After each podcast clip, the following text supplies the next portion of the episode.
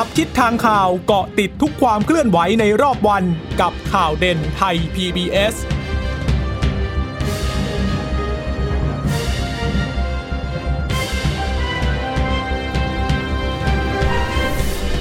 สวัสดีค่ะ สวัสดีค่ะต้อนรับสู่ข่าวเด่นไทย PBS นะคะ เราพบกันเป็นประจำทุกวันจันทร์ถึงศุกร์บ่ายๆแบบนี้ค่ะ อัปเดตข้อมูลข่าวสารที่เกิดขึ้นในรอบวัน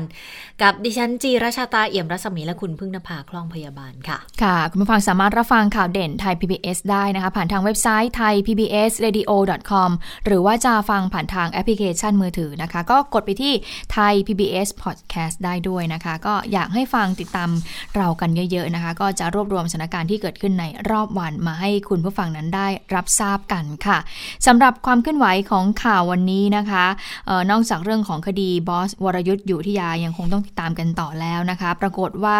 เมื่อช่วงดึกๆของเออเมื่อคืนนี้ตามเวลาในบ้านเรานะคะ ก็ไปตรงกับประเทศเลบานอนก็เกิดเหตุการณ์ใหญ่ทีเดียวนะคะ เป็นการระเบิด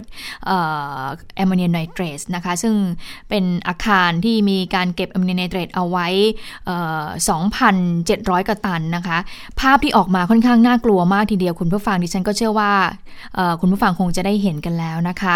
ขนาดแบบว่าคนที่ถ่ายแบบว่าคลิปวิดีโอไกลๆเนี่ยโหแรงระเบิดยังยังส่งผลกระทบทำให้แบบภาพสั่นไหวแบบว่ามาระยะไกลมากเลยนะคะบอกว่าแรงระเบิดเนี่ยก็สั่นสะเทือนถึงไซปรัสทีเดียวนะคะ วันนี้ก็มีความคืบหน้าในเรื่องนี้นะคะ ล่าสุดทางกระทรวงการต่างประเทศของไทยก็ออกมา เปิดเผยบอกว่าคนไทยในเลบานอนเนี่ยที่ตอนนี้เนี่ยมีอยู่ประมาณ 200 คนนะคะ ก็ปลอดภัยไม่มีใครได้รับบาดเจ็บจากเหตุการณ์นี้ค่ะค่ะก็ถือว่าเป็นเหตุการณ์ที่น่ากลัวทีเดียวนะคะ แล้วก็ตอนนี้เนี่ยมีรายงานบอกว่าผู้เสียชีวิตอาจจะแตะร้อยแล้วนะคะ ซึ่งก็ต้องดูกันอีกทีว่าท้ายที่สุดแล้วจะอยู่ที่เท่าไหร่ แต่ว่าจำนวนผู้บาดเจ็บผู้เสียชีวิตน่าที่จะค่อนข้างสูงทีเดียวนะ เพราะว่าเหตุการณ์เกิดขึ้นในช่วงเวลากลางวันด้วยนะคะเอ่อ น่าจะช่วงบ่ายๆใกล้เย็นแหละ ตามเวลาท้องถิ่นของเขาแหละ ในเวลาประเทศไทยก็มารู้ข่าวกันดึกๆแล้วนะคะ แต่ว่าโอ้ภาพที่ออกมาเราก็เห็นอย่างชัดเจนเลยบอกว่าขนาดอยู่ที่ไกลๆเนี่ย บางคนบอกว่าอยู่ห่างไป 10 กิโลอะยังรับรู้ถึงแรงสั่นสะเทือนได้เลยคิดดูว่ามันรุนแรงขนาดไหนนะคะแล้วก็อาคารบ้านเรือนก็เสียหายค่อนข้างเยอะเลยทีเดียวนะคะ เรายังคิดอยู่เลยบอกว่าเอ๊ะถ้าเป็นเราอยู่ในสถานการณ์แบบนั้น จะเอาตัวรอดยังไง เพราะว่าแรงอัดมัน โอ้โห เห็นอย่างไม่เคยเห็นภาพอะไรชัดเจนขนาดนี้มาก่อนเลยนะ เหมือนกับดูในภาพยนตร์เลยแต่ว่าก็ถือว่ายังเป็นเคราะห์ดีที่แรงงานไทยที่นู่นยังไม่มีใครที่ไม่มีรายงานว่าใครได้รับบาดเจ็บ แต่ว่าสำหรับคนที่เป็นคนท้องถิ่นคนเลบานอนเอง ก็ยังคงต้องต้องเรียกว่ารอความช่วยเหลือแล้วค่ะ เพราะว่าตอนนี้ในพื้นที่ของเขาก็ธนาคารเออไม่ใช่ธนาคารสิโรงพยาบาล นอกจากโควิดที่ก็มีผู้ป่วยแน่นอยู่แล้วนะอตอนนี้ก็ยังต้องมาดูแลคนเจ็บด้วย แล้วตอนที่เกิดเหตุก็บางคนก็ต้องหาทางเดินไปโรงพยาบาลเน่ยเพราะว่าถนนหนทางมันใช้ไม่ได้อะค่ะ มีแต่เศษซากเต็มไปหมดเลย รถราก็เสียหายเต็มไปหมด กระจก เศษกระจกนี่คงเยอะมากเลยนะ เพราะเราเห็นเนี่ย อาคารบางหลังอะ กระจกไม่เหลือเลยอะค่ะ ยังดีว่ายังเหลือโครงอยู่นะ อันนั้นคือไกลออกไปนะ ที่อยู่ใกล้ๆ ก็เสียหายแบบโอ้หักพังกันเยอะทีเดียว ค่ะผู้บาดเจ็บที่คุณเชตาเล่าให้ฟังร่วมร้อยแล้วใช่ไหมคะเขาบอกว่าผู้เสียชีวิตร่วมร้อยใช่ไหมคะผู้บาดเจ็บก็ประมาณ 4,000-5,000 คนเลยทีเดียวนะคะะทีนี้สถานการณ์ระเบิดที่เบรุสเนี่ยไม่รู้ว่าส่งผลกระทบโดยตรงต่อราคาทองคำหรือเปล่านะ ปรากฏว่านี้ราคาทองคำเนี่ยก็พุ่งพรวด 600 บาทในวันเดียวเลยนะคะ ล่าสุดทองรูปพรรณเนี่ยตอนนี้ก็ขายอยู่ที่ทะลุไปแล้วค่ะ 30,000 คือ 3150 บาทนะคะ ก็ถือว่าเป็นครั้งแรกในประวัติศาสตร์ โดยทองแท่งก็ขายอยู่ที่ 2,900 2,000อ๋อขออภัยค่ะ 20,000นะคะ9,650 บาทนะคะ ก็เป็นราคาทองที่ทุบสถิติสูงสุดเป็นประวัติการรอบใหม่เลยนะคะ ก็มีนักวิเคราะห์คาดการเอาไว้เหมือนกันบอกว่า ราคาทองคำเนี่ยขาขึ้นก็คือเกิดจากสถานการณ์ผลกระทบจากโควิด -19 แหละ ที่ส่งผลทำให้ธนาคารกลางหลายแห่งทั่วโลกเนี่ยต้องอัดฉีดเม็ดเงินไปนะคะเพื่อกระตุ้นเศรษฐกิจ ซึ่งก็เป็นปัจจัยบวกต่อราคาทองคำปัจจัยบวกอีกหนึ่งอย่างก็คือการใช้มาตรการกระตุ้นเศรษฐกิจของสหรัฐ แล้วก็เหตุการณ์ระเบิดในเมืองเบรุสนี่แหละประเทศเลบานอนนะคะก็คาดว่าเป็นปัจจัยบวกต่อราคาทองคำระยะสั้น แล้วก็บอกได้ว่าถ้าหากสหรัฐเนี่ยเพิ่มวงเงินกระตุ้นเศรษฐกิจ หรือในกรณีที่การระบาดในเลบานอนเนี่ยไม่ใช่อุบัติเหตุ แต่ก็พิสูจน์ได้ว่าเป็นการก่อการร้าย อันนี้ก็จะเป็นปัจจัยหนึ่งที่จะขับเคลื่อนให้ราคาทองคำนั้นพุ่งต่อไปค่ะเหมือนทางฝ่ายทางเลบานอนก็ผู้นำเขาก็ เหมือนกำลังตรวจสอบอยู่เหมือนกันใช่ไหมคะว่าเป็นเหตุการณ์ก่อการร้ายหรือเปล่านะคะ ค่ะ ก็คือมันมีหลายกระแสบางอันก็บอกว่ามันมันเป็นเหตุที่เกิดจากเอ่อมีเจ้าหน้าที่เข้าไปไป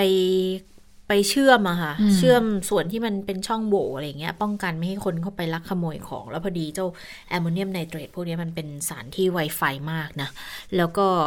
เกิดประกายไฟก็ทำให้เกิดการระเบิดอย่างรุนแรงขึ้นนะคะ แต่ว่าบางกระแสเนี่ยเนื่องจากว่าประธานาธิบดีสหรัฐออกมาบอกไงบอกว่ามีความเป็นไปได้ อาจจะเป็นการก่อการร้ายบางกระแสก็บอกเห็นมี missile ยิงไป แต่ไอ้ missile นี่ไม่แน่ใจนะเพราะดูอยู่ในรูปดูมัน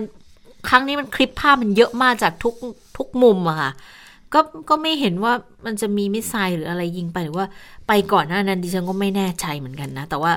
ก็ดูอยู่ว่าสรุปแล้วท้ายที่สุดแล้วเหตุการณ์มันเกิดจากอะไรกันแน่ทางเลบานอนก็พยายามที่จะสอบสวนกันอยู่นะคะอะกลับมาเรื่องของการสอบสวนบ้านเราก็เปิดการสอบกัน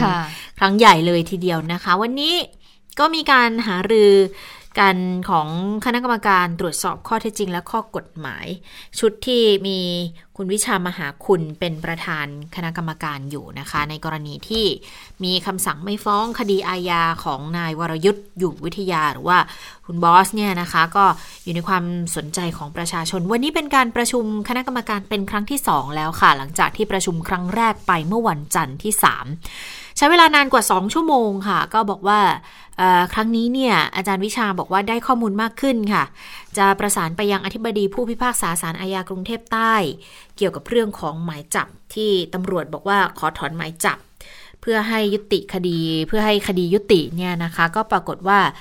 วันนั้นเนี่ยทางตำรวจไปขอถอนหมายจับจริง แต่เนื่องจากมีกลุ่มมวลชนที่นำโดย คุณรสนาโตสิตรกูล อดีตสวเขาไปยื่นคำร้องต่อศาลอย่าเพิ่งถอนหมายจับศาลก็เห็นว่าเป็นเรื่องสำคัญค่ะ ก็ต้องไต่สวนก่อน พอมีสื่อมวลชนไปมากๆเข้า ก็เลยบอกพนักงงานสอบสวนให้ถอนคำร้องไปก่อนดีกว่าไหม ก็เลยถอนคำร้องไปแล้วดังนั้น ก็เท่ากับว่าตอนนี้หมายจับยังอยู่นะคะ ฟังเสียงของคุณวิชากันค่ะ ขอยืนยันว่าหมายจับยังอยู่นะครับ เหตุที่หมายจับยังอยู่ เพราะว่าคดียังไม่ยุติ ยังไม่เป็นที่ยุติ เพราะมันยังเป็นปัญหาอยู่ใช่ไหมครับ ซึ่งเมื่อวานนี้ทางท่านอายการก็ถแถลงแล้วว่าจะจะจะเอาข้อมูลใหม่เข้ามาแล้วเพื่อการสั่งใหม่ หรือเปล่ายังไม่รู้นะ แต่ว่าท่านได้ข้อมูลใหม่ อันนี้ก็เป็นเหตุที่ที่ทำให้ถอนหมายจับยังไม่ได้ ก็ก็สรุปแล้วหมายจับยังอยู่ให้แจ้งให้ประชาชน ทั้งหลายได้ได้สบายใจนะฮะว่าคดีคุณบอสยังไม่จบนะครับ ยังไม่จบครับ ทางคุณประยุทธ์ซึ่งเป็นโฆษกของทางอายการเนี่ยนะจะนำสำนวนที่ที่ท่านตรวจสอบเนี่ยมาให้ถ้อยคำกับชุดของท่านอาจารย์บวรศักดิ์ซึ่งซึ่งเป็นผู้ตรวจสอบอายการอยู่แล้วนะครับก็จะมาเล่าอะไรให้ฟังอะไรต่ออะไรอย่างเงี้ยนะเพราะเราต้องการอยู่ ส่วนสำนวนต่างๆของทุกฝ่ายไม่ว่าจะเป็นฝ่ายตำรวจฝ่ายพนักงานอายการนะฮะทางชุดของปปชนะฮะที่ที่สอบตำรวจนะฮะแล้วว่าผิดวินัยไม่ได้แรงอะไรเนี่ยนะเราได้ทำหนังสือหรือกำลังจะทำหนังสือนะฮะขอมาหมดนะนะฮะได้ได้ประสานไปทุกฝ่ายแล้วนะครับ เพื่อเพื่อที่จะได้ เอกสารอะไรที่เกี่ยวข้องมาทั้งหมดนะฮะค่ะซึ่งหมายจับของไทยเนี่ยยังอยู่นะ แต่ว่าหมายจับสากลหรืออินเตอร์โพลอันนี้ยังไม่ชัดเจนนะคะ บอกว่าคุณวิชาก็บอกไม่สามารถไปแทรกแซงอินเตอร์โพลได้ เพราะว่ามันอยู่นอกอำนาจของเรา แต่ว่าต่อไปก็คงจะมีการขอรายละเอียดกันอีกที เพราะว่ารายละเอียดในส่วนนั้นก็ต้องการด้วยเหมือนกัน แต่ในส่วนประเทศไทยเนี่ยยืนยันได้อย่างที่บอกเมื่อสักครู่นี้ยังไม่มีการถอนหมายจับนะคะ แล้วหลังจากนี้ค่ะก็จะต้องเรียกพยานมาสอบและ อย่างทีมงานอายการเนี่ยวันที่ 6 คุณประยุทธ์เพชรคุณ ก็จะเอาสำนวนมาให้ตรวจสอบนะคะ ก็เหมือนกับที่บอกไปเมื่อสักครู่นี้นะคะ ก็จะมีคุณบวรศักดิ์อุวันโนเป็นประธาน ที่สำนักงงานคณะกรรมการกฤษฎีกาด้วย แล้วก็ในวันที่ 9 นะคะก็ จะมีทางคณะกรรมการป้องกันและปราบปรามการทุจริตแห่งชาติ หรือว่าปปช ที่เคยชี้มูล พนักงานสืบสวนสอบสวนคดีดังกล่าวบอกว่ามีความผิดวินัยไม่ร้ายแรงก็ เดี๋ยวจะทำหนังสือขอมาทั้งหมดเลย จะได้ได้ข้อมูลมาด้วยนะคะ ส่วนถ้าเกิดว่าประเด็นที่ ประชาชนติดใจสงสัย หรือมีความเห็นของผู้เชี่ยวชาญเนี่ย อันนี้ทางประธานกรรมการชุดนี้ก็บอกว่า พร้อมรับฟังทั้งหมดนะคะ เดี๋ยวจะเปิดอีเมลรับข้อมูลด้วย จะได้ตรวจสอบในทุกด้านทุกมิติเลยด้วยนะคะ ค่ะ อันนี้ก็ เป็นเรื่องนะคะที่ต้องตามกันต่อนะคะล่าสุดวันนี้ค่ะมีความเคลื่อนไหวอยู่ที่กรรมธิการการกฎหมายการยุติธรรมและสิทธิมนุษยชน ที่สภาผู้แทนราษฎรนะคะ ที่มีคุณเสียระเจนจากคับเป็นประธานนะคะ วันนี้ก็มีการเชิญอายการแล้วก็ทางตำรวจเนี่ยเข้าให้ข้อมูลนะคะ โดยทางฝ่ายอายการวันนี้ก็ส่งนายประยุทธ์เพชรคุณ รองโฆษกสำนักงานอายการสูงสุดเนี่ยมาแทนในเนตรนาคสุขรองอายการสูงสุดนะคะ ก็มีการชี้แจงไร่เรียงขั้นตอนการตรวจสอบของคณะกรรมการอายการแหละ ที่ทำการตรวจสอบสำนวนของนายบอส ครบ 7 วันไปแล้วนะคะ ก็ฟังดูแล้วเนี่ยก็คล้ายๆ กับการถแถลงเมื่อวานนี้เหมือนกันนะคะ ขณะที่นายประเมศอินทรชุมนุม อธิบดีอายการสำนักงงาน คดีอาญาธนบุรีนะคะ ก็บอกว่าจากการตรวจสำนวนทั้งหมดตามข้อเท็จจริงอายการก็เชื่อว่า ที่มีการชนแล้วก็มีการลากศพไป 200 เมตรนั้นอะไม่เป็นความจริง แต่ศพเนี่ยกระเด็นบนรถ แล้วก็รถก็ไปต่อก่อนที่จะ ก่อนที่รถเนี่ยจะล้มลง ส่วนข้อมูลความเร็ว 177 กิโลเมตรต่อชั่วโมง แต่แรกนั้นไม่มีผลคำนวณการยัน เป็นเพียงเอกสารเพียงแผ่นเดียวเท่านั้น ส่วนข้อเสนอจากการพิจารณาของกรรมธิการสนชนั้นก็ยอมรับว่าอายการนั้นต้องรับฟัง เพราะถือว่าเป็นผู้แทนของประชาชนนะคะ นอกจากนี้นะคะทางอาจารย์ปรเมศเนี่ยก็ยังพูดถึงบอกว่าเนี่ยหลังจากนี้เมื่อวานนี้นะคะที่ได้มีการสรุปให้ผู้สื่อข่าวฟังเรียบร้อยไปแล้วอะ่ะทางอาจารย์ปรเมศก็บอกว่าอายการสูงสุดเนี่ยก็จะมีการตั้งคณะทำงานขึ้นมาอีกหนึ่งชุดนะคะเพื่อมาดูคดีบอส โดยเฉพาะเลยนะคะไปฟังเสียงของอาจารย์ปรเมศกันค่ะ ถ้าวันนี้เรามีพยานหลักฐานใหม่ เราก็สั่งใหม่ ก็ไม่ได้หมายความว่าคำสั่งไม่ฟ้องเราเป็นคำสั่งที่ผิด แต่มันสั่งบนพื้นฐานของข้อท็จจริงตรงนั้น พยานหลักฐานตรงนั้นนะครับ ส่วนพยานหลักฐานที่ได้มาใหม่ อย่างที่พูดถึงการคำนวณความเร็ว ซึ่งมันก็ชัดเจนขึ้นที่เป็นข่าวนะครับ แล้วก็ขณะนี้ก็เรียนเพิ่มเติมว่าท่านในการสุดได้มีคำสั่งตั้งคณะทำงานขึ้นใหม่ไม่ใช่คณะทำงาน คณะอายการที่จะพิจารณาคดีนี้ อีกชุดหนึ่งนะครับ มีประกอบไปด้วยสี่ห้าคน ซึ่งส่วนหนึ่งก็อยู่ในคณะทำงานชุดนี้ด้วย เพราะได้อ่านข้อเท็จจริงหมดแล้วนะครับเรื่องนั้นนั่นหมายความว่าต่อไปหลายคนที่เป็นห่วงว่าต่อไปแล้วมันจะมีร้องขอความเป็นธรรมอีกหรือไม่ร้องก็อยู่ในชุดนี้ครับ จะไม่ไปที่รองอัยการสูงสุดซึ่งผู้นี้มีหน้าที่ได้รับมอบหมายอันนี้ออกคำสั่งใหม่ ตัดเฉพาะคดีนี้ออกมา เพื่อให้สบายใจว่าบางคนก็บอกว่าเราแถลงเสร็จจะเล่นปลายอีกไม่ใช่ฮะ ไม่ใช่ตอนนี้ว่าพิจารณาอย่างรอบคอบเพื่อให้ประชาชนได้สบายใจครับ ผมเรียนเพิ่มเติมแค่นั้น ส่วนคำถามที่ท่านถามว่าสั่งชอบด้วยกฎหมายหรือไม่ผมอยากเรียนอย่างนี้นะครับว่า สั่งตามกฎหมายตามกรอบอำนาจหน้าที่และระเบียบระเบียบนะครับ บนพื้นฐานของข้อที่จริงที่มีอยู่นะครับ ส่วนอันที่สองที่ท่านถามว่าพิจารณาสั่งคดีวิญการเป็นไปตามระเบียบเป็นมีเหตุผลรองรับเมื่อวันที่ผมเข้าใจว่าท่านประยุทธ์ก็คงอธิบายไปแล้วนะครับ ค่ะอาจารย์ปรเมศก็ย้ำหลายครั้งนะคะว่าสั่งคำสั่งไม่ฟ้องนายวรยุทธ์เนี่ยก็เป็นไปตามกรอบอำนาจหน้าที่ แล้วก็ระเบียบที่เกี่ยวข้องตามหลักฐานสำนวนที่เป็นจริงอยู่ในณขณะนั้นนะคะแล้วก็มีอีกข้อความหนึ่งที่พยายามที่จะสื่อสารมายังสังคมแล้วก็ประชาชนก็คือว่าเมื่อวานนี้ในการทำงานของคณะอายการเนี่ยไม่ใช่เป็นการชี้ถูกชี้ผิดนะเป็นการพิจารณาตรวจสอบบนสำนวนที่มีอยู่นะคะออนอกจากนี้ค่ะ วันนี้วันนี้ก็มีการซักถามตอบกันค่อนข้างที่จะได้รับความสนใจอยู่เหมือนกันนะคะ โดยในรังสีมันโรมในฐานะกรรมธิการนะคะ ก็บอกว่าเนี่ยได้อ่านบันทึก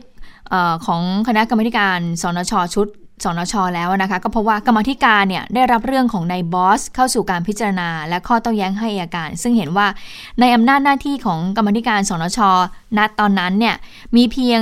การตรวจสอบข้อเท็จจริง แต่ไม่มีหน้าที่เสนอความคิดเห็นส่งข้อโต้แย้งไปให้อายการ และตั้งข้อสังเกตอีกว่าก่อนที่จะมีการส่งเอกสารมาที่อายการเนี่ยก็มีความพยายามจากฝ่ายนายวรยุทธ์ที่จะส่งคำร้องมาให้อายการตลอด แต่ว่าอายการเนี่ยก็ปฏิเสธไม่รับ แต่พอมาเป็นสนช ส่งเอกสารอายการเนี่ยกับรับเรื่องเอาไว้ โดยที่ไม่ตรวจสอบว่าผู้ส่งนั้นเป็นใคร ก็เลยมีการตั้งข้อสงสัยในการทำงานของอายการณขณะนั้นนะคะ อย่างเงี้ยก็มีการพูดเหมือนกันบอกว่าหากเป็นประชาชนคนธรรมดาเนี่ยอายการเนี่ยจะรับแบบนี้หรือเปล่านะคะ ก็มีการตั้งข้อสงสัยกรณีนี้เหมือนกัน ส่วนเมื่อวานที่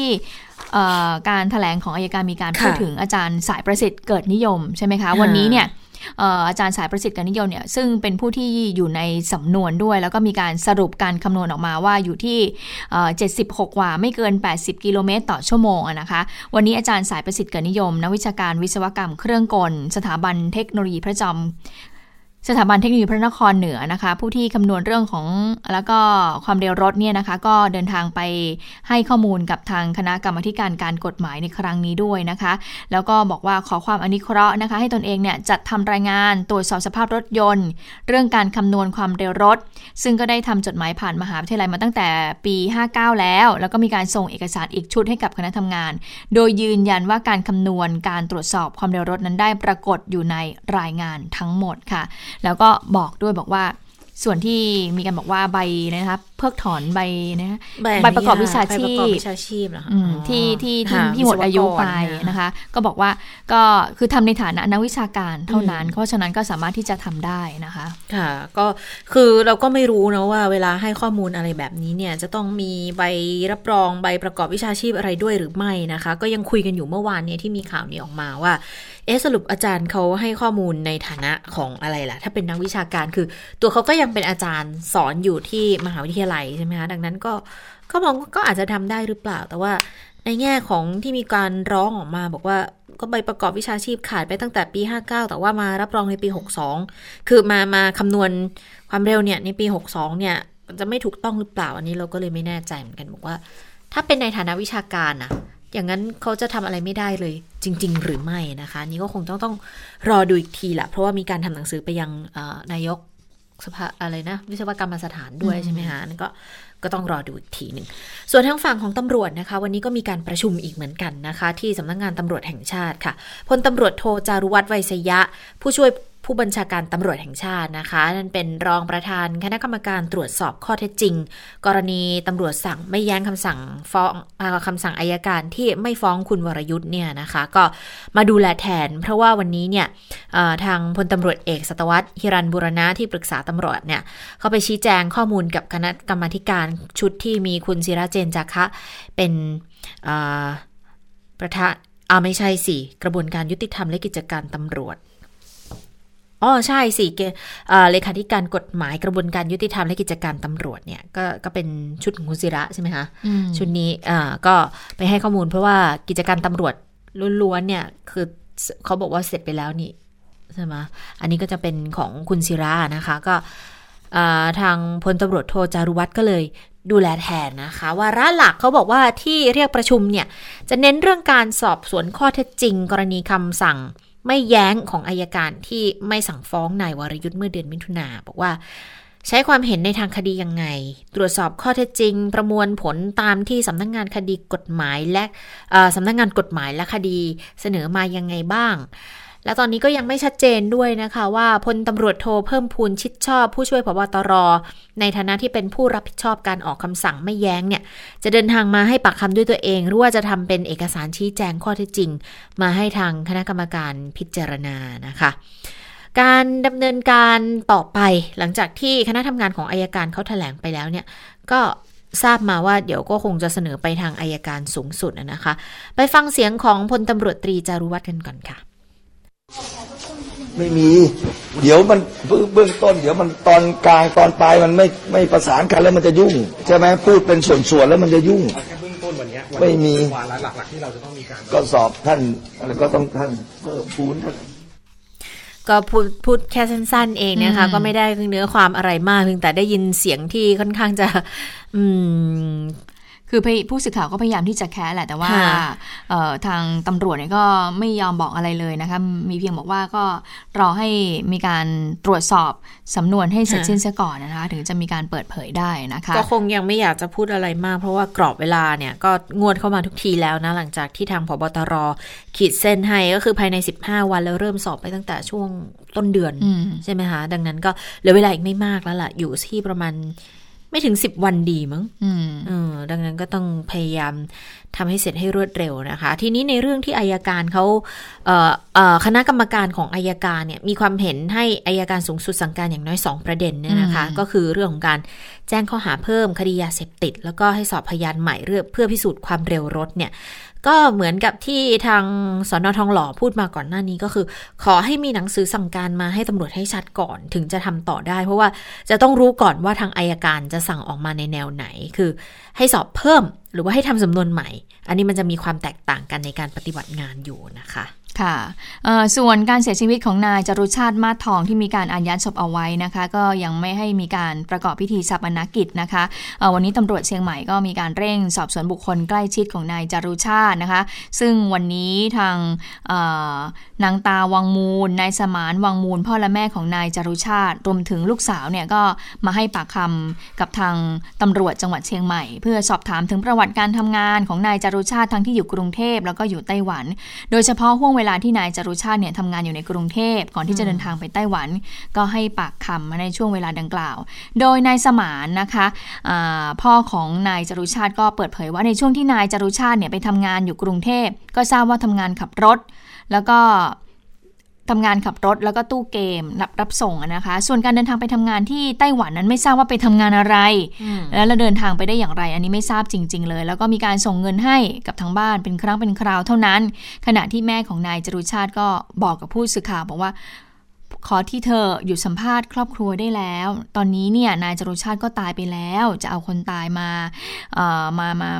มามีปรากฏอยู่ในข่าวอย่างนี้อีกทำไมนะคะ ขณะที่เมื่อวานนี้ตำรวจก็มีการเชิญนายชูชัยเลิศพงศ์อดิศรประธานสโมสรเชียงใหม่ยูไนเต็ดแล้วก็นายวันลบใจชื้นเจ้าของร้านกุ้งเผาสุพรรณที่เป็นนายจ้างนายจรุชาติดิฉันไม่แน่ใจนะคะว่าคือในข่าวปรากฏสวกองสวกองที่ไม่รู้ ใช่สองคนนี้หรือเปล่านะคะ มาสอบปากคำเพิ่มเติม เนื่องจากว่าทั้งสองคนอ้างว่ารู้จัก แล้วก็ รับนายจรุชาติมาทำงานเมื่อต้นเดือนมกราคมที่ผ่านมา แล้วก็เพิ่งทราบข่าวว่านายจรุชาติเนี่ยเป็นพยานคนสำคัญของคดีในบอสนะคะ ซึ่งการเสียชีวิตของนายจรุชาติก็ยังคงต้องรอการคลี่คลายคดีจากตำรวจอยู่นะคะว่าเป็นอุบัติเหตุหรือไม่ ในขณะที่มีการตั้งคำถามว่าเเป็นการฆ่าตัดตอนพยานคนสำคัญในกระบวนการนี้หรือไม่ ประกอบกับในการถแถลงผลการตรวจสอบคำสั่งไม่ฟ้องของอายการเกี่ยวกับความเร็วของรถนายวรยุทธ์ ที่ไม่มีในสำนวนแล้วก็มาสรุปที่ 80 กิโลเมตรต่อชั่วโมงเนี่ยคุณจารุชาติคนนี้นะคะ ก็คือเป็นพยานตัวจริง หรือเป็นพยานเท็จ อันนี้ก็เลยเป็นข้อสงสัยกัน ทีนี้มันเป็นเป็นความบังเอิญอย่างที่เรียกว่าร้ายกาจทีเดียวนะคะ ที่มาเสียชีวิตในจังหวะที่เราต้องการจะหาพยานปากสำคัญของคดีนี้นะคะ แล้วก็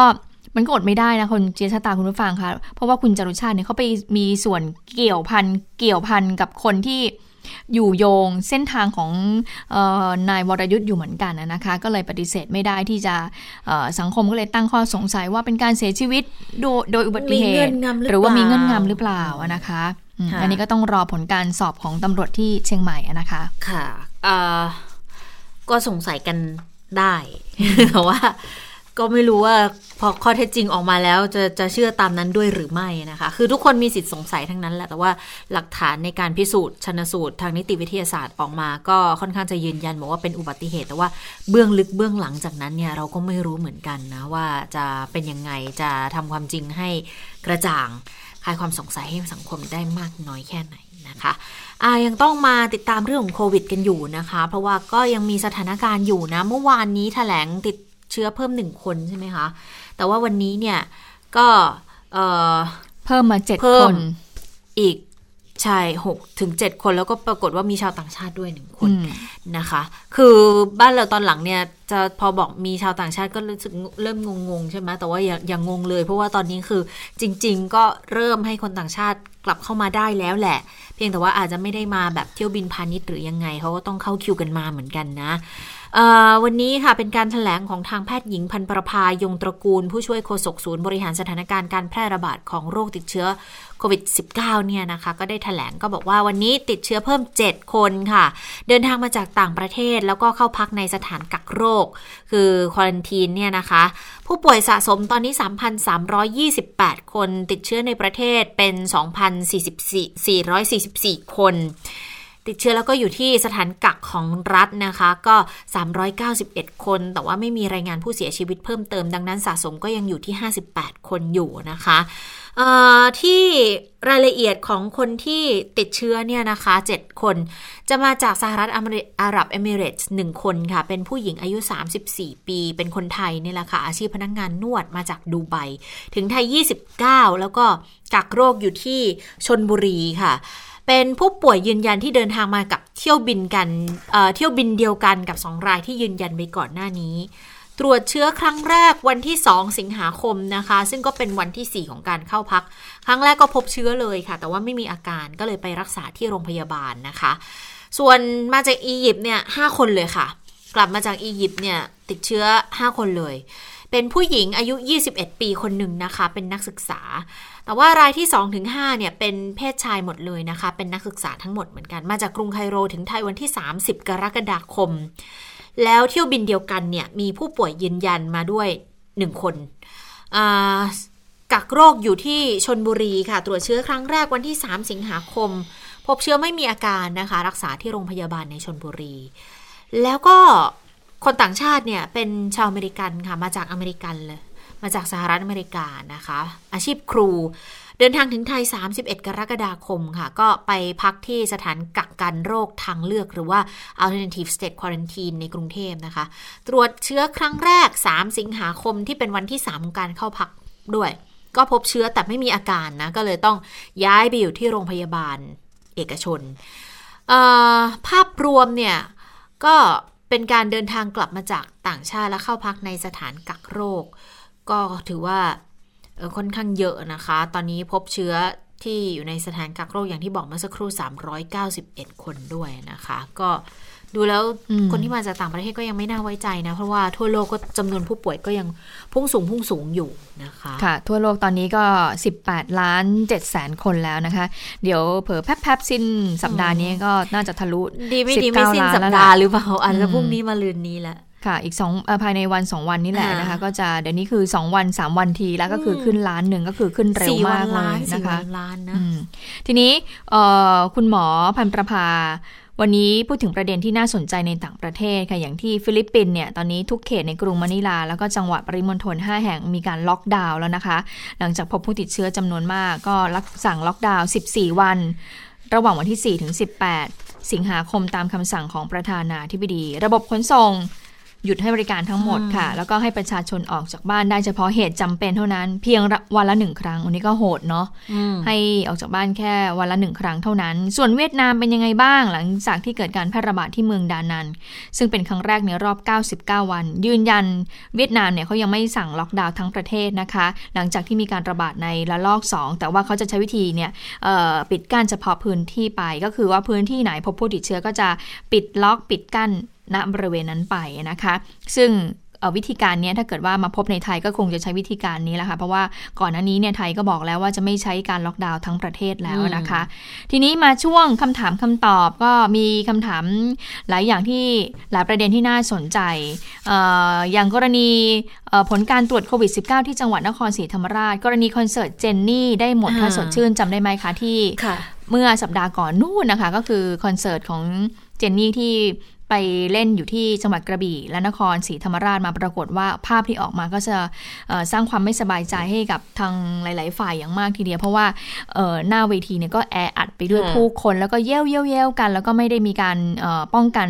โรคโควิด -19 เลย ไม่ได้สวมหน้ากากอนามัยด้วย ไม่มีการเว้นระยะห่างกันด้วย ที่สำคัญก็คือว่าดาราสาวเนี่ยก็คือเอาทิชชู่เนี่ย ไปไปไปเช็ดเหงื่อนักร้องที่อยู่บนเวทีด้วยกัน แล้วก็แล้วก็โยนทิชชู่นั้นอะให้กับคนดูที่อยู่ด้านล่าง อันนี้สร้างความแบบไม่สบายใจอย่างมากเลยนะคะ ล่าสุดก็มีการบอกว่าตอนนี้เนี่ยที่จังหวัดนครศรีธรรมราชเนี่ยก็มีการตรวจ หาเชื้อโควิด -19 จากคนที่ไปดูคอนเสิร์ตวันนั้นละค่ะ ก็คือกระทรวงสาธารณสุขเนี่ยนำรถตรวจเชื้อโควิด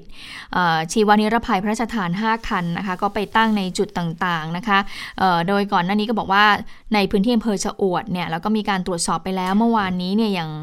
617 คนอืมส่วนวันนี้เนี่ยก็จะมีการแบ่งออกเป็น 4 ทีมนะคะในพื้นที่อำเภอชะอวดนะคะค่ะแล้วโดยบอกว่าขอให้ผู้ชมเนี่ยที่ไปชมคอนเสิร์ตของเจนนี่ในวันนั้นเนี่ย ไปรับการตรวจฟรีนะ ก็ถือว่าก็ถือเป็นเรื่องดีนะก็ถือว่าไปรีบก็ดำลเนิงนการพื้นที่ลงพื้นที่เชิงรุกเลยนะคะ เพื่อค่ะที่จะหาผู้ที่ติดเชื้อ คือถ้านับวันก็จาก 25 กรกฎาคม วันนี้วันที่ 5 ก็ประมาณกี่วันนะยี่สิบห้าถึงสามสิบเอ็ดก็6วันใช่ไหมคะอืมวันนี้วันที่ก็10วันก็กำลังนี่แหละกำลังกำลังคือถ้าถ้าถ้าถ้าสมมุตินะ มีคนติดเชื้อถ้าก็ลอดถ้าลอดถ้าหลุดเรอดถ้าหลุดเนาะรอดนะ ก็อาจจะชัดเจนวันนี้แหละนะคะ ก็ ก็ถ้าใครที่ไปดูคอนเสิร์ตวันนั้นนะอืมสามารถไปได้วันนี้อีกวันหนึ่งนะคะ ที่ที่ว่าการอำเภอชะอวดอะนะคะอืมขอรับการตรวจได้ฟรีเลยค่ะนะคะเรื่องของเสิร์ตเรื่องของคอนเสิร์ตเนี่ยก็มีภาพที่เอ่อดูแล้วไม่น่าสบายใจแล้วใช่ไหมคะ แต่บอกว่าที่ระยองเขาบอกว่าก็มีเสียงบ่นกันเหมือนกัน บอกว่าวันก่อนเนี่ยก็ทางห้าง ที่จังหวัดระยองก็จัดค่ะมินิคอนเสิร์ตก็ไม่ได้มีการอ๋อเว้นระยะห่างเหมือนกัน แล้วก็ไม่ได้มีการสวมหน้ากากอนามัยก็เอ่อดูแล้วก็ไม่สบายใจเลยนะคะ กับการจัดแสดงคอนเสิร์ตอย่างนี้นะคือคะ คือไม่รู้ว่าคนระยองเขาสบายใจหรือเปล่าว่า ก็เขาตรวจคัดกรองไปแล้วตั้งหลายพันคนไม่มีคนเป็นอ๋อเขาก็เลยแบบว่าจัดคอนเสิร์ตจัดเลยคอนเสิร์ตอย่างนี้เหรออมไม่ได้มั้ง ค่ะคือก็ต้องให้ความร่วมมือกันด้วยนะคะ สมมุติใครที่ไปอะคนอื่นไม่ทำเราก็เราก็ต้องพยายามพิจารณาประเมินสถานการณ์ แล้วอาจจะดูว่าตัวเองป้องกันดีพอหรือยังอะนะคะ ถ้าเกิดไม่มั่นใจก็ก็กลับก่อนก็ได้นะคะ เพื่อที่จะให้เอ่อมันเป็นไปในเหมือนในรูปแบบเดียวกันทั้งประเทศนะคือให้ความร่วมมือเหมือนเหมือนๆกันทั้งประเทศอะนะคะค่ะก็อย่าหย่อนยานเรื่องของเรื่องนี้เหมือนกันนะคะค่ะอย่าดูอย่างที่ฮ่องกงสิคะ เพราะว่าตอนนี้ผู้ติดเชื้อก็เพิ่มสูงขึ้นมากเรื่อย ๆ เลย แล้วก็ที่ฮ่องกงเนี่ยที่อยู่อาศัยเขาก็ค่อนข้างจะแออัดมากๆเลยใช่ไหมคะใช่ถ้าเกิดมีคนติดเชื้อคนหนึ่งแล้วก็อยู่ในตึกเนี่ยนะโอ้โหคุณชะตานึกไม่ออกเลยเนาะมัมีควมสี่งมากนะเอออันนั้นอันนั้นสถานการณ์เขาแล้วอีกอย่างหนึ่งเนี่ยที่ฮ่องกงที่เขาเจอปัญหาด้วยก็คือว่าพื้นที่เขาค่อนข้างมีจำกัดใช่ไหมคะค่ะแล้วเขาจะไปหาที่กักตัวที่ไหนที่จะกักตัวคนที่เดินทางเอ่อเข้ามาในประในในในพื้นที่เขต เศรษฐกิจพิเศษของเขาได้ก็ไม่มีพื้นที่ไหนเลยเขาก็เลยให้กักตัวอยู่ที่บ้าน พอกักตัวอยู่ที่บ้านก็คือ ประชาชนก็ไม่ได้ปฏิบัติมาตรการไม่อย่างเข้มเคร่งครัดงวดเท่าไหร่นะก็เลยทำให้มีหลุดลอดออกมาคือจริง ๆ จริง ๆฮ่องกงมันมีพื้นที่ถ้าเกิดจะทำเป็น state quarantine นะโรงแรมเขาเยอะมากนะอืมแล้วตอนนี้คือแต่ก็ว่ายังปิดแต่ว่าโรงแรมก็เขาแพงๆทั้งนั้นเลยนะก็ก็ถ้ามันต้องทำมันก็ต้องอืมทำแต่ว่าณขณะนี้สิ่งที่เขาทำก็คือเขาไปใช้พื้นที่ World Expo อะค่ะ คุณผู้ฟังถ้าเกิดเคยไป ฮ่องงานกแสดงงสินค้าเออใช่ไหมถ้าถ้าเกิดไปฮ่องกงอืมเวลาที่นั่งนั่งไอ้เจ้ารถไฟฟ้าออกมาอืมจากสนามบินแชปลากอกอะก็จะเห็นมันก็จะมีสอ๋ถาอพื้นนีที่หก็นึ่งกว้างใหญ่อยู่นะ ใช่เออตรงนั้นก็จะเป็นพื้นที่ค่อนข้างกว้างเขาก็เลยไปใช้พื้นที่ตรงนั้นทำเป็นเหมือนเป็นโรงพยาบาลสนาม เพื่อใช้กักโรคโดยเฉพาะเลย คือก่อนหน้านี้เนี่ย คนที่เข้าออกฮ่องกงได้นะคะ ส่วนใหญ่ก็จะเป็นลูกเรือทั้งทั้งลูกเรือที่เป็นอ่าสจวตโฮสเตสอะไรอย่างเงี้ยเครื่องบินน่ะแล้วก็เรือ เอ่อเครื่องบินขนส่งสินค้า เขาไม่ต้องตรวจคัดกรองนะ แล้วก็อย่างที่คุณพึ่งนภาบอกก็คือไปถึงก็เข้าเมืองได้เลย คือบอกว่าให้ไปกักตัวดูอาการที่บ้าน อืมก็ส่วนใหญ่เขาโอ้สิบสี่วันน่ะก็ถ้าเป็นเราถ้าเอาจริง ๆ นะ ถ้าเป็นเราเองอะเรารู้สึกว่าสถานการณ์มันไม่ได้มาน่าเป็นห่วง เราก็อาจจะไม่เคร่งครัดขนาดนั้นเหมือนกัน ก็มีความเป็นไปได้ แต่ว่าอันเนี้ยเขา คือของเราอะจับตรวจคัดกรองกันหมดไงแล้วก็อืมจับเข้าสเตจควอลันทีนกันหมด ก็ถึงได้ได้คุมอยู่ในลักษณะเนี่ยแต่ของเขาอะทั้งทั้งลูกเรือที่มากับเครื่องบินแล้วก็ท่าเรือด้วยนะเขามีกฎอย่างนี้เลยบอกว่า ถ้าเป็นเรือที่เหมือนกับว่าถ้าไม่ใช่เรือที่มีสินค้ามาด้วยอะ ก็ไม่ต้องกักเลยเข้าเมืองได้เลยอืมแต่ถ้าใครถ้ามาแล้วเป็นเรือลำที่มีสินค้ามาด้วย อันนั้นนะต้องกักก็ยังสงสัยอยู่เหมือนกันว่า แล้วมันต่างกันตรงไหนเหรอทำไมถ้ากักมันก็ควรจะต้องกักทั้งหมดทั้งทั้งๆที่ พื้นที่ท่าเรือถ้าเกิดจะกักจริง ๆ มันก็สามารถมีบริเวณที่จะใช้ได้เพราะว่าท่าเรือเขาก็ค่อนข้างจะกว้างใหญ่เหมือนกันนะสำหรับอืมที่ฮ่องกงแต่ว่าพอมันเกิดเหตุในลักษณะนี้ขึ้นแล้วอะมันก็เลยอืมก็ไม่น่าแปลกอะค่ะที่ที่จะมีคนติดเชื้อเพิ่มสูงขึ้นแล้วก็ยังยังอ่า คุมสถานการณ์ได้ยังไม่ไม่ไม่ค่อยดีอืมเท่าที่ควรอะนะคะ ค่ะ ก็เอ่อคุณหมอก็เลยบอกว่าเป็นสถานการณ์ที่ทางไทยเนี่ยจะต้องดูเป็นตัวอย่างเอาไว้ด้วยนะคะ ทีนี้เอ่อสิ่งที่ตอนนี้คนไทยกังวลก็คือค่ะเรื่องของการที่ทหารสหรัฐเนี่ยมาฝึกร่วมผสมใช่ในบ้านเรานะคะเอ่อคนไทยก็ยังยังจำกับเหตุการณ์ที่ทหารอียิปต์อยู่ พอมาเจอทหารสหรัฐเนี่ยที่เขาจะมาฝึกในบ้านเราก็เกรงเกรงกันว่าเนี่ย กังวลในเรื่องของการติดเชื้อ แล้วก็คือต้องบอกว่า พอพูดถึงโควิด แล้วพูดถึงทหารเนี่ย ภาพไม่ค่อยดีเลยนะอืมต้องยอมรับเลยเพราะว่าระบาดกลุ่มก้อนครั้งแรกค่ะ สนามมวยลุมพินีใช่ไหมอืมก็สนามของทหารอันนั้นนะก็ยังหาตัวหาแล้วหาเบอร์ศูนย์ไม่ได้เหมือนกันนะ ได้แล้วได้แล้วได้แล้วถ้าเหรอจำไม่ผิดนะได้แล้วอืมเป็นคนที่เหมือนกับว่า ลูกเขาเดินทางกลับมาจากจาก อิตาลีแหละอืมแล้วก็เอามาติดเซียนมวยอะอืมหรือเป็นตัวเซียนมวยเองนี่แหละที่ไปอะ แล้วแล้วเรื่องของเรื่องก็คือ คือเป็นแมตช์ที่ทหารเป็นเป็นคนจัดใช่ไหมมีเจ้ากรมยุทธการทหารไปเปิดงาน สนามมวยก็ของทหารเขาก็เลพอยมาเจอทหารก็เนี่ยอียิปต์ซูก็เปอร์ทสหารเปรอีกเดอร์จุดเอ่อคลัสเตอร์จุดแรกก็ทหาร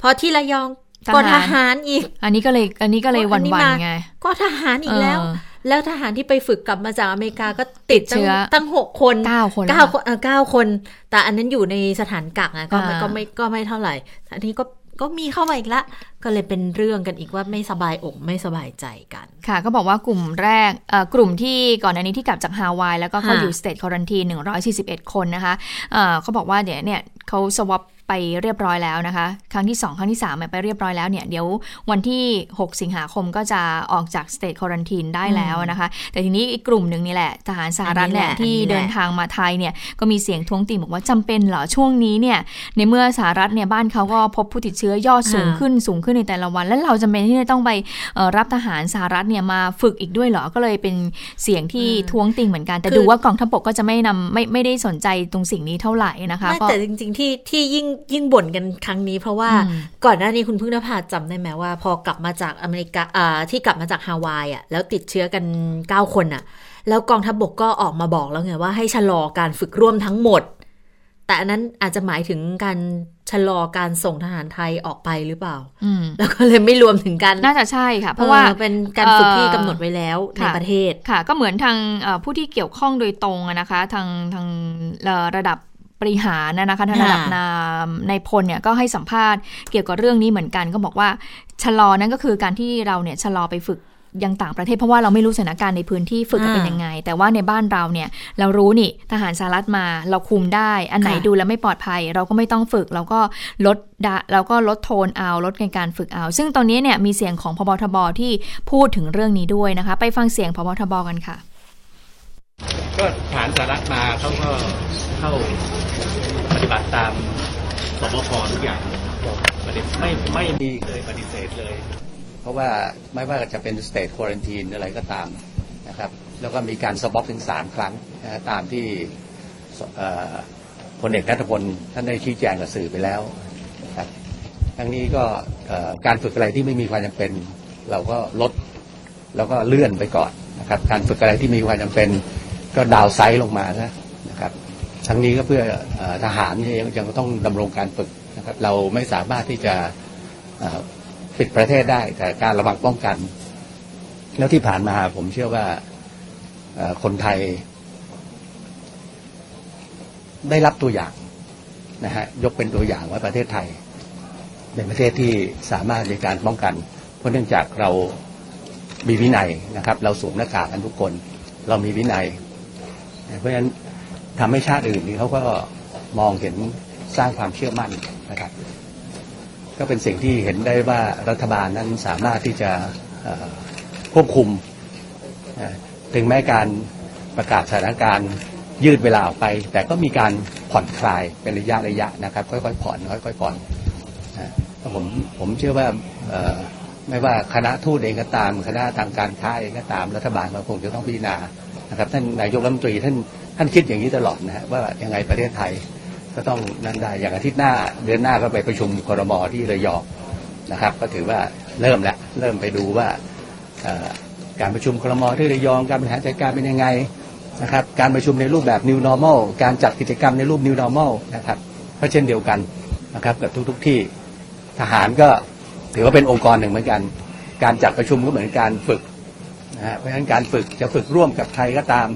นะครับ ถึงบอกว่าไอ้อะไรอะโคโรนาไวรัสมันเป็นกันทั่วโลกนะฮะก็อยู่ที่หนึ่งวินัยนะฮะการระวังป้องกันนะครับ แล้วก็เป็นโรคที่รักษาหายนะครับ มีวิธีป้องกัน ค่ะ นอกจากนี้ค่ะ ผู้สื่อข่าวก็เลยถามว่าแล้วเหตุใดเนี่ยจึงใช้สถานที่กักกันเนี่ยเป็นโรงแรมใจกลางกรุงเทพ แทนสถานที่ของทหารล่ะ เรื่องนี้พลเอกอภิรัตก็บอกว่าทหารสหรัฐที่เข้ามาเนี่ยต้องผ่านขั้นตอนคัด ขั้นตอนการคัดกรองโรคก่อน การไปคัดกรองโรคในค่ายทหารเนี่ยมันมีสิ่งอำนวยความสะดวกที่ไม่เพียงพอ เพราะว่าไม่ได้มีการจัดแบ่งห้องเอาไว้ จะให้ไปอยู่ในค่ายทหารได้ยังไงนะคะ โรงแรมที่ทหารสหรัฐเข้าพักเนี่ยก็มีการปิดโรงแรม แล้วก็สหรัฐเนี่ยเป็นผู้ที่ออกค่าใช้จ่ายเองค่ะทุกอย่างด้วยนะคะ เพื่อให้การฝึกนั้นมีความต่อเนื่องค่ะ แต่ขณะเดียวกันแพทย์หญิงพันประภาก็พูดถึงกรณีที่กลุ่มทหารสหรัฐเข้ามาฝึกในประเทศไทย ก็มีการชี้แจงนะคะบอกว่ากลุ่มแรกเนี่ยก็ตรวจไปแล้ว 71 ราย ไม่พบเชื้อนะคะ กลุ่มที่ 2 ก็กำลังรอผลตรวจอยู่ ส่วนการประชุมสบคชุดใหญ่ในวันศุกร์นี้ก็คงจะมีการพิจารณาเรื่องของการเอ่อเปิดเรียนแบบที่ไม่เรียนออนไลน์ล้วค่ะก็คือการเปิดเรียนแบบเต็มรูปแบบ เต็มรูปแบบเลย เพราะว่าเอ่อเท่าที่จำกันได้ก็คือว่ามี 4,000 กว่าโรง 4,500 โรงนะคะที่ยังมีการเรียนแบบสลับวันกันอยู่ แล้วก็ให้เรียนออนไลน์กันอยู่ เนื่องจากว่าเป็นโรงเรียนขนาดใหญ่ค่ะ ค่ะเอาเรามาดู ความเคลื่อนไหวทางการเมืองกันเล็กน้อยนะคะ วันนี้เดี๋ยวไปต่างประเทศกันเร็วนิดนึง เพราะว่าคุณสวรักษ์บอกมาแล้วว่า ข้อมูลเยอะมากเกี่ยวกับเหตุระเบิดที่เลบานอนที่เบรุตนะคะ เดี๋ยวไปปิดท้ายกันด้วยเรื่องของการเมืองกันนิดนึง วันนี้พลเอกประยุทธ์จันโอชานายกรัฐมนตรีค่ะ ไปที่โรงเรียนนายร้อยพระจุลจอมเกล้าจังหวัดนครนายก เนื่องจากว่ามีการจัดงานวันพระราชทานกำเนิดโรงเรียนนายร้อยพระจุลจอมเกล้าครบ 133 ปีนะคะ ก็เอ่อ ไปวางพันพุ่มถวายสักการะพระบรมราชานุสาวรีย์รัชกาลที่ 5 ด้วย แล้วก็แบบ New Normal ทุกคนต้องสวมหน้ากากอนามัยอยู่แล้วนะคะ แล้วก็ให้สัมภาษณ์อะขออนุญาตนิดนึงเมื่อสักครู่เนี่ยที่เสียงพบทบตอนแรกที่ดิฉันไปดูเนี่ยดิฉันก็จำไม่ได้ว่าเป็นพบทบเพราะว่าวันนี้พบทบเนี่ยแต่งเต็มยศ ไปในงานไปอยู่ในงานงานนี้แหละงานเดียวกันงานนี้ค่ะใส่หน้ากากแมสแล้วก็สวมหมวกด้วยเต็มยศค่ะเลย ตอนแรกเอ๊ะใครใครเนาะมองคือมองไม่เห็นเลยว่าเป็นใครเพราะหมวกอ่ามันจะปีกใหญ่มากนะค่ะคะว่างานใหญ่งานใหญ่ของเออโรงเรียนนายร้อยพระจุลจอมเกล้านะคะ นายกก็ให้สัมภาษณ์ด้วยก็บอกจริง ๆ วันนี้วันดีค่ะ ครบรอบกำเนิดนายร้อยพระจุลจอมเกล้าแล้ว ตัวนายกก็เป็นสิทธิ์เก่าของที่นี่ก็ขออธิษฐานขอให้ทำงาน สำเร็จทุกอย่างทุกประการนะคะ แล้วทีนี้ผู้สื่อข่าวก็ถามเกี่ยวกับเรื่องของการเปิดเวทีรับฟังความเห็นของนักศึกษา เพราะว่าก็อยากจะให้มีการรับฟังความคิดเห็นกันรวมไปถึงเรื่องของการแก้รัฐธรรมนูญด้วยนะคะ นายกว่ายังไงเดี๋ยวไปฟังเสียงนายกกันค่ะ ก็ต้องมีคู่ขนานไปมั้งเนาะว่าไปแล้วกู้ตรงไหนทำไหนยังไง ก็ต้องรับความคิดเห็นจากกันมาธิการมาก่อน มีคณะกรรมการกันกรรมธิการจากของรัฐบาลตั้งมาอยู่แล้ว ก็จะดูที่ว่าถ้ามีการเสนออีกฝ่ายมาว่าอยังไงเขาแก้ตรงไหน เราก็จะดูที่ว่าตรงไหนเราควรจะแก้ตรงไหน แล้วไปพิจารณาร่วมกันในสภาต่อไปถามเนื้อหาเป็นยังไง ผมยังไม่รู้แล้วเขาเลือกเขาจะแก้ตรงไหนยังไม่รู้เลยทำไม ก็ไปหารือกันมาในสภา มันผ่านอีกสองสภาไม่ใช่เหรอ อืมอันนี้ก็เป็นเรื่องของการแก้รัฐธรรมนูญที่ก็บอกว่ามีกรรมาธิการเขาก็ศึกษากันอยู่แล้วนี่ ส่วนเรื่องของการรับฟังความคิดเห็นนะคะ ก็มอบหมายไปแล้วให้ทางสสชเนี่ยสภาการพัฒนาเศรษฐกิจและสังคมแห่งชาติ เป็นผู้จัดนะคะ ก็น่าจะเริ่มมีการเปิดเวทีย่อยทุกพื้นที่ในเดือนสิงหาคมนี้ละค่ะ เดี๋ยวจะได้นำข้อสรุปมาพิจารณาว่าจะพูดกันยังไง แต่ในเรื่องของการชุมนุมของกลุ่มนักศึกษานักเรียนที่เขาเรียกร้อง 3 ข้อมาเนี่ย เรื่องยุบสภา เรื่องแก้รัฐธรรมนูญอืมก็บอกว่ายังก็ต้องทำคู่ขนานกันไปนั่นแหละ รับฟังความเห็นด้วยแล้วก็รับฟังเอ่อต้องดูที่กรรมาธิการเขาจัดการกันอยู่แล้วด้วย ค่ะ ซึ่งก็จะมีการเปิดเวทีรับฟังความคิดเห็นของนักศึกษานะจะเป็นการเปิดเวทีย่อยก่อนนะคะ ทุกค่ะพื้นที่ภายในเดือนสิงหาคม โดยนายกก็ให้ทางสภาพัฒนาการ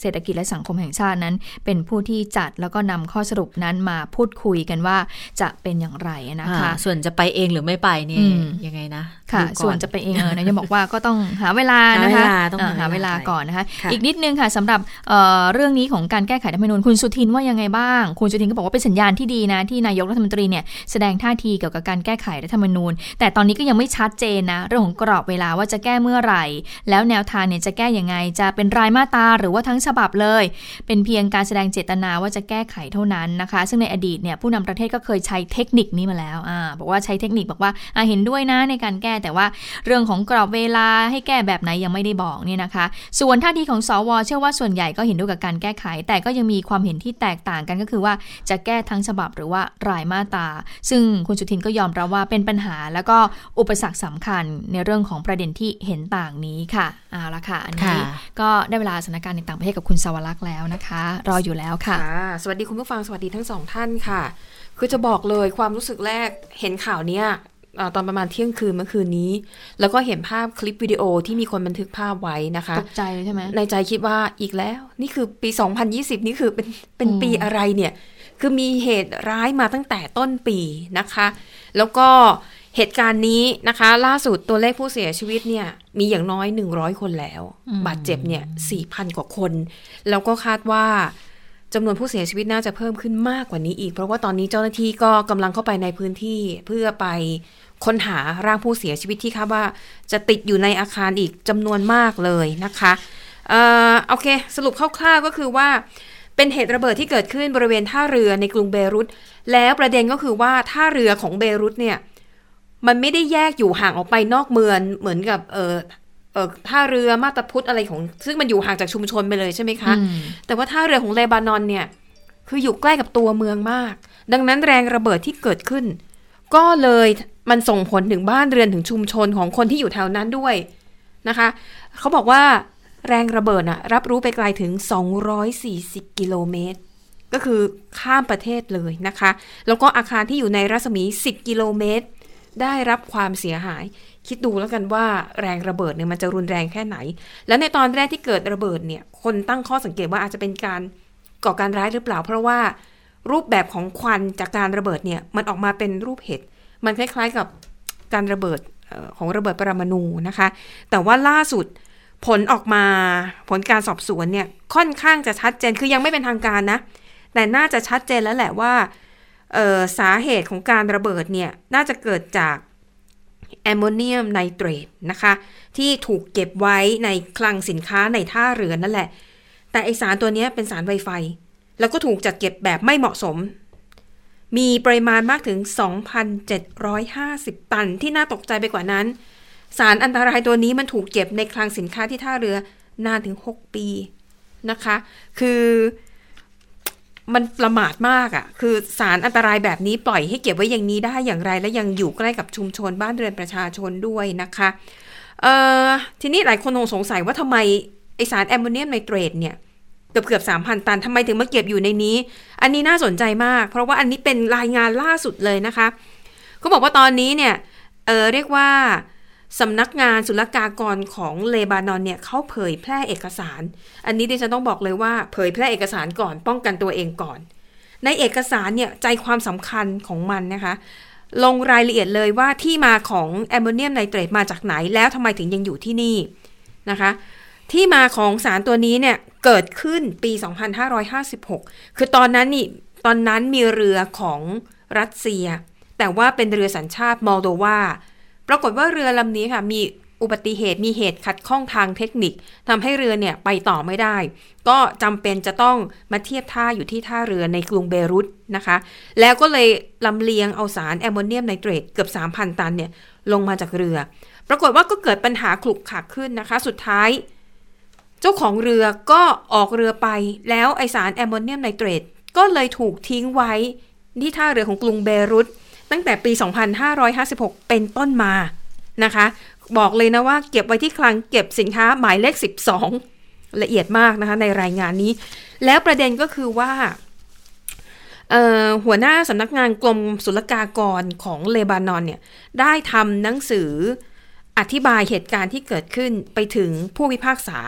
นะคะแล้วก็บอกว่านี่คือเรื่องด่วนนะคะไปอธิบายว่ามันมีสารอันตรายเก็บอยู่ตรงนี้นะและเราควรจะทำอย่างไรกับสารเหล่านี้ดีเขาบอกว่าในช่วง 3 ปีแรกที่สารตัวนี้ถูกนำมาเก็บไว้ในท่าเรือออทางกรมศุลกากรเนี่ยทำเอกสารไปถึงผู้พิพากษา อย่างน้อย 5 ฉบับในเวลา 3 ปี เพื่อขอคำชี้แจงว่า ขอคำแนะนำว่าควรจะทำอย่างไรกับสารเหล่านี้ 3ปีผ่านไปไม่มีอะไรเกิดขึ้น ไม่มีใครตอบกลับ ไม่มีใครรับผิดชอบทั้งนั้น จนกระทั่ง หัวหน้าสำนักศุลกากรคนนี้ หมดวาระการดำรงตำแหน่ง คนใหม่มารับตำแหน่งต่อในปี 2559 ก็ทำอีกทำจดหมายไปสอบถามทางผู้พิพากษาว่าจะให้ทำอย่างไร ก็เงียบก็คือสรุปไม่มีเคยไม่เคยมีการตอบกลับใด ๆนะคะ จากผู้พิพากษา แล้วเขาบอกว่ามีรายละเอียดชัดเจนมากว่าเอกสารเนี่ยที่ส่งไปวันที่เท่าไหร่ปีไหนบ้างนะคะ ตอนนั้นเนี่ยก็มีคำแนะนำว่าอะอันดับหนึ่ง เราควรจะส่งสารเหล่านี้เนี่ยกลับคืนไปให้กับเจ้าของที่ต้นทางหรือเปล่า 2. เอาสารทั้งหมดเนี่ยแอมโมเนียมไนเตรตเนี่ยไปมอบให้กับกองทัพของเลบานอน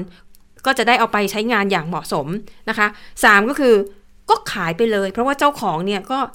คือไม่มาสนใจแล้วอะนะคะ ดังนั้นเอกสารฉบับนี้เนี่ยก็เท่ากับเป็นการโยนไปที่ หน่วยงานท่าเรือของกรุงเบรุตแล้วว่า อันนี้เป็นความรับผิดชอบของท่าเรือโดยตรงนะท่าเรือเนี่ยคือไม่มีการกระทำไม่มีแอคชั่นใด ๆ เกี่ยวกับเรื่องนี้เลยนะคะ ซึ่งหลังเกิดเหตุระเบิด ด้านนายกรัฐมนตรีออขออภัยประธานาธิบดีของเลบานอนประกาศเลยนะคะว่าจะนำตัวผู้ที่รับผิดชอบต่อเรื่องนี้มาลงโทษ เหตุการณ์ที่เกิดขึ้นถือเป็นสิ่งที่ไม่อาจยอมรับได้ ผู้ที่มีส่วนรับผิดชอบในเรื่องนี้จะจะต้องถูกลงโทษ ขั้นสูงสุดนะคะสำหรับการเยียวยาความเสียหายเบื้องต้นนะคะเบื้องต้นรัฐบาลเลบานอนประกาศให้ไว้อะไรเป็นเวลา 3 วัน แล้วก็มีการประกาศให้กรุงเบรุตเนี่ยเป็นเมืองประสบภัยพิบัติ แล้วก็ประกาศสถานการณ์ฉุกเฉินเป็นเวลา 2 สัปดาห์นะคะเบื้องต้นรัฐบาลนั้นได้จัดสรรเงินช่วยเหลือฉุกเฉินประมาณ 2,060 ล้านบาท เพื่อ บรรเทาความเสียหาย แล้วก็ทางสภากลาโหมของชาตินะคะของเลบานอนเนี่ยเสนอว่าในช่วงเวลานี้ อยากจะให้รัฐบาลเนี่ยมอบอำนาจในการดูแลความมั่นคงของออประเทศเลบานอนเนี่ยให้กับกองทัพ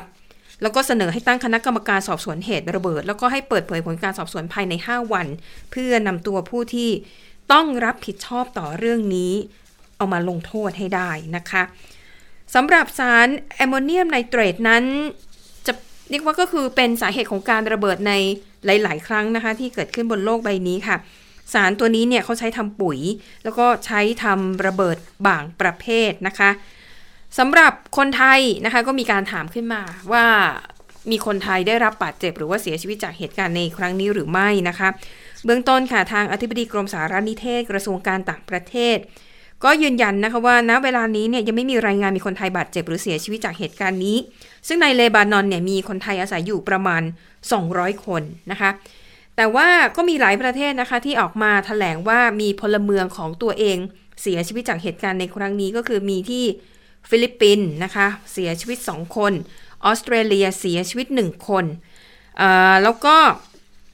ความเสียหายที่เกิดขึ้นนะคะ ก็จะบอกว่ามันก็ซ้ำเติมสถานการณ์ในเลบานอนเหมือนกัน เพราะว่าก็เป็นอีกประเทศหนึ่งที่เผชิญกับการระบาดของโควิด -19 แล้วเออภาวะทางเศรษฐกิจก็ย่ำแย่อยู่แล้วโอ้โหมาเจอแบบนี้เข้าไประเบิดในเมืองหลวงเลยเนี่ย ยิ่งทำให้สถานการณ์รุนแรงหนักมากกว่าเดิมนะคะ เบื้องต้นค่ะมีหลายประเทศนะคะ ประกาศว่าพร้อมจะช่วยเหลือเลบานอน นะคะ มีทั้งการเสนอตัวที่จะส่งทีมแพทย์เข้าไปช่วยเหลือ แล้วก็มีทั้งที่บอกว่าจะให้ช่วยเหลืออะไรก็บอกมานะคะ เบื้องต้นนะคะก็มีรัฐบาลอิหร่าน อิหร่านบอกว่าจะส่งทีมแพทย์ไปนะ แต่นี่เป็นการแค่เสนอไงรัฐบาลเลบานอนเนี่ยยังไม่มีข่าวนะคะว่าจะตอบรับหรือไม่ นอกจากรัฐบาลอิหร่านแล้วนะคะก็ยังมีไซปรัส ที่เสนอจะส่งทีมแพทย์เข้าไปช่วยเหลือ แล้วก็มีผู้นำของมาเลเซียค่ะ บอกว่าพร้อมที่จะช่วยเหลือในทุกทางเท่าที่ทำได้นะคะ ซึ่งตอนนี้แฮชแท็กให้กำลังใจชาวเลบานอนก็มาแล้วก็คือ pray for Lebanon อีกอันนึงก็คือ pray for Beirut นะคะ อันนั้นก็คือความคืบหน้าดังนั้นจากนี้ต่อไปที่ต้องติดตามก็คือ 1. จำนวนผู้เสียชีวิต ซึ่งที่ฉันดูแล้วเนี่ย ไม่น่าจะ ต่ำกว่า 150 คนก็ต้องติดตามกันต่อไปนะคะ และประเด็นต่อมาก็คือจะต้องติดตามหาให้ได้ว่าผู้ที่รับผิดชอบ ต่อเหตุการณ์นี้เนี่ยมีใครบ้างจะเป็นการท่าเรืออย่างเดียวไหม หรือว่าจะเป็นกรมศุลกากร หรือว่าจะเป็นสำนักงานของผู้พิพากษาที่ทราบเรื่อง 6 ปีแล้ว แต่ว่าทำไมยังไม่มีใครออกมาแอคชั่นอะไรเลยนะคะแล้วก็การเยียวยาความ เดือดร้อนของประชาชน ซึ่งในรายงานข่าวนะคะวันนี้ที่ฉันเห็นแล้วนายกเทศมนตรีของกรุงเบรุตเขาก็ลงพื้นที่ไปดูความเสียหายนะคะ แล้วก็มีนักข่าวของ Sky News ไปสัมภาษณ์ ปรากฏว่านายกเทศมนตรีพูดไปพูดมาก็ร้องไห้เลย เพราะว่ามันมันสะเทือนใจเป็นภาพที่น่าสะเทือนใจจริง ๆ นะคะ แล้วถ้าคุณผู้ชมได้ติดตามข่าวหรือว่าดูในสื่อสังคมออนไลน์เนี่ย ตอนนี้คนก็จะเริ่มทยอยออกมาเผยแพร่คลิปวิดีโอที่ประสบเหตุ ซึ่งน่าเสียใจมากบางคลิปคนถ่ายเนี่ย เสียชีวิตนะอืมเออนะคะอะอันนั้นก็เป็นเหตุการณ์ที่เกิดขึ้นในประเทศเลบานอน นี่เดือนอะไรนะ สิงหาคมเดือนแปดเหลืออีกสี่เดือน ก็ภาวนานะคะ ว่าให้ปีนี้เนี่ย ผ่านไปโดยโดยเวลาที่เหลือเนี่ย ไม่ไม่มีเหตุการณ์รุนแรงอะไรเกิดขึ้นมาอีก นะคะแล้วก็อะเดี๋ยวต้องรอดูว่ารัฐบาลไทยจะเสนอความช่วยเหลือหรือว่าจะมีแถลงการอะไรกับเหตุร้ายที่เกิดขึ้นในประเทศเลบานอนค่ะอืมแต่ว่าค่ะที่แน่ๆสี่เดือนเนี่ยโควิดไม่หมดไปแน่ๆนะคะเขาคงต้องยาวต่อไปก็ถึองยู่ปีหน้าเลย อยู่ด้วยกันไปยาวๆ ค่ะค่ะ ทั้งหมดคือข่าวเด่นไทย PBS วันนี้ค่ะ เราทั้ง 3 คนลาไปก่อน สวัสดีค่ะ สวัสดีค่ะ สวัสดีค่ะ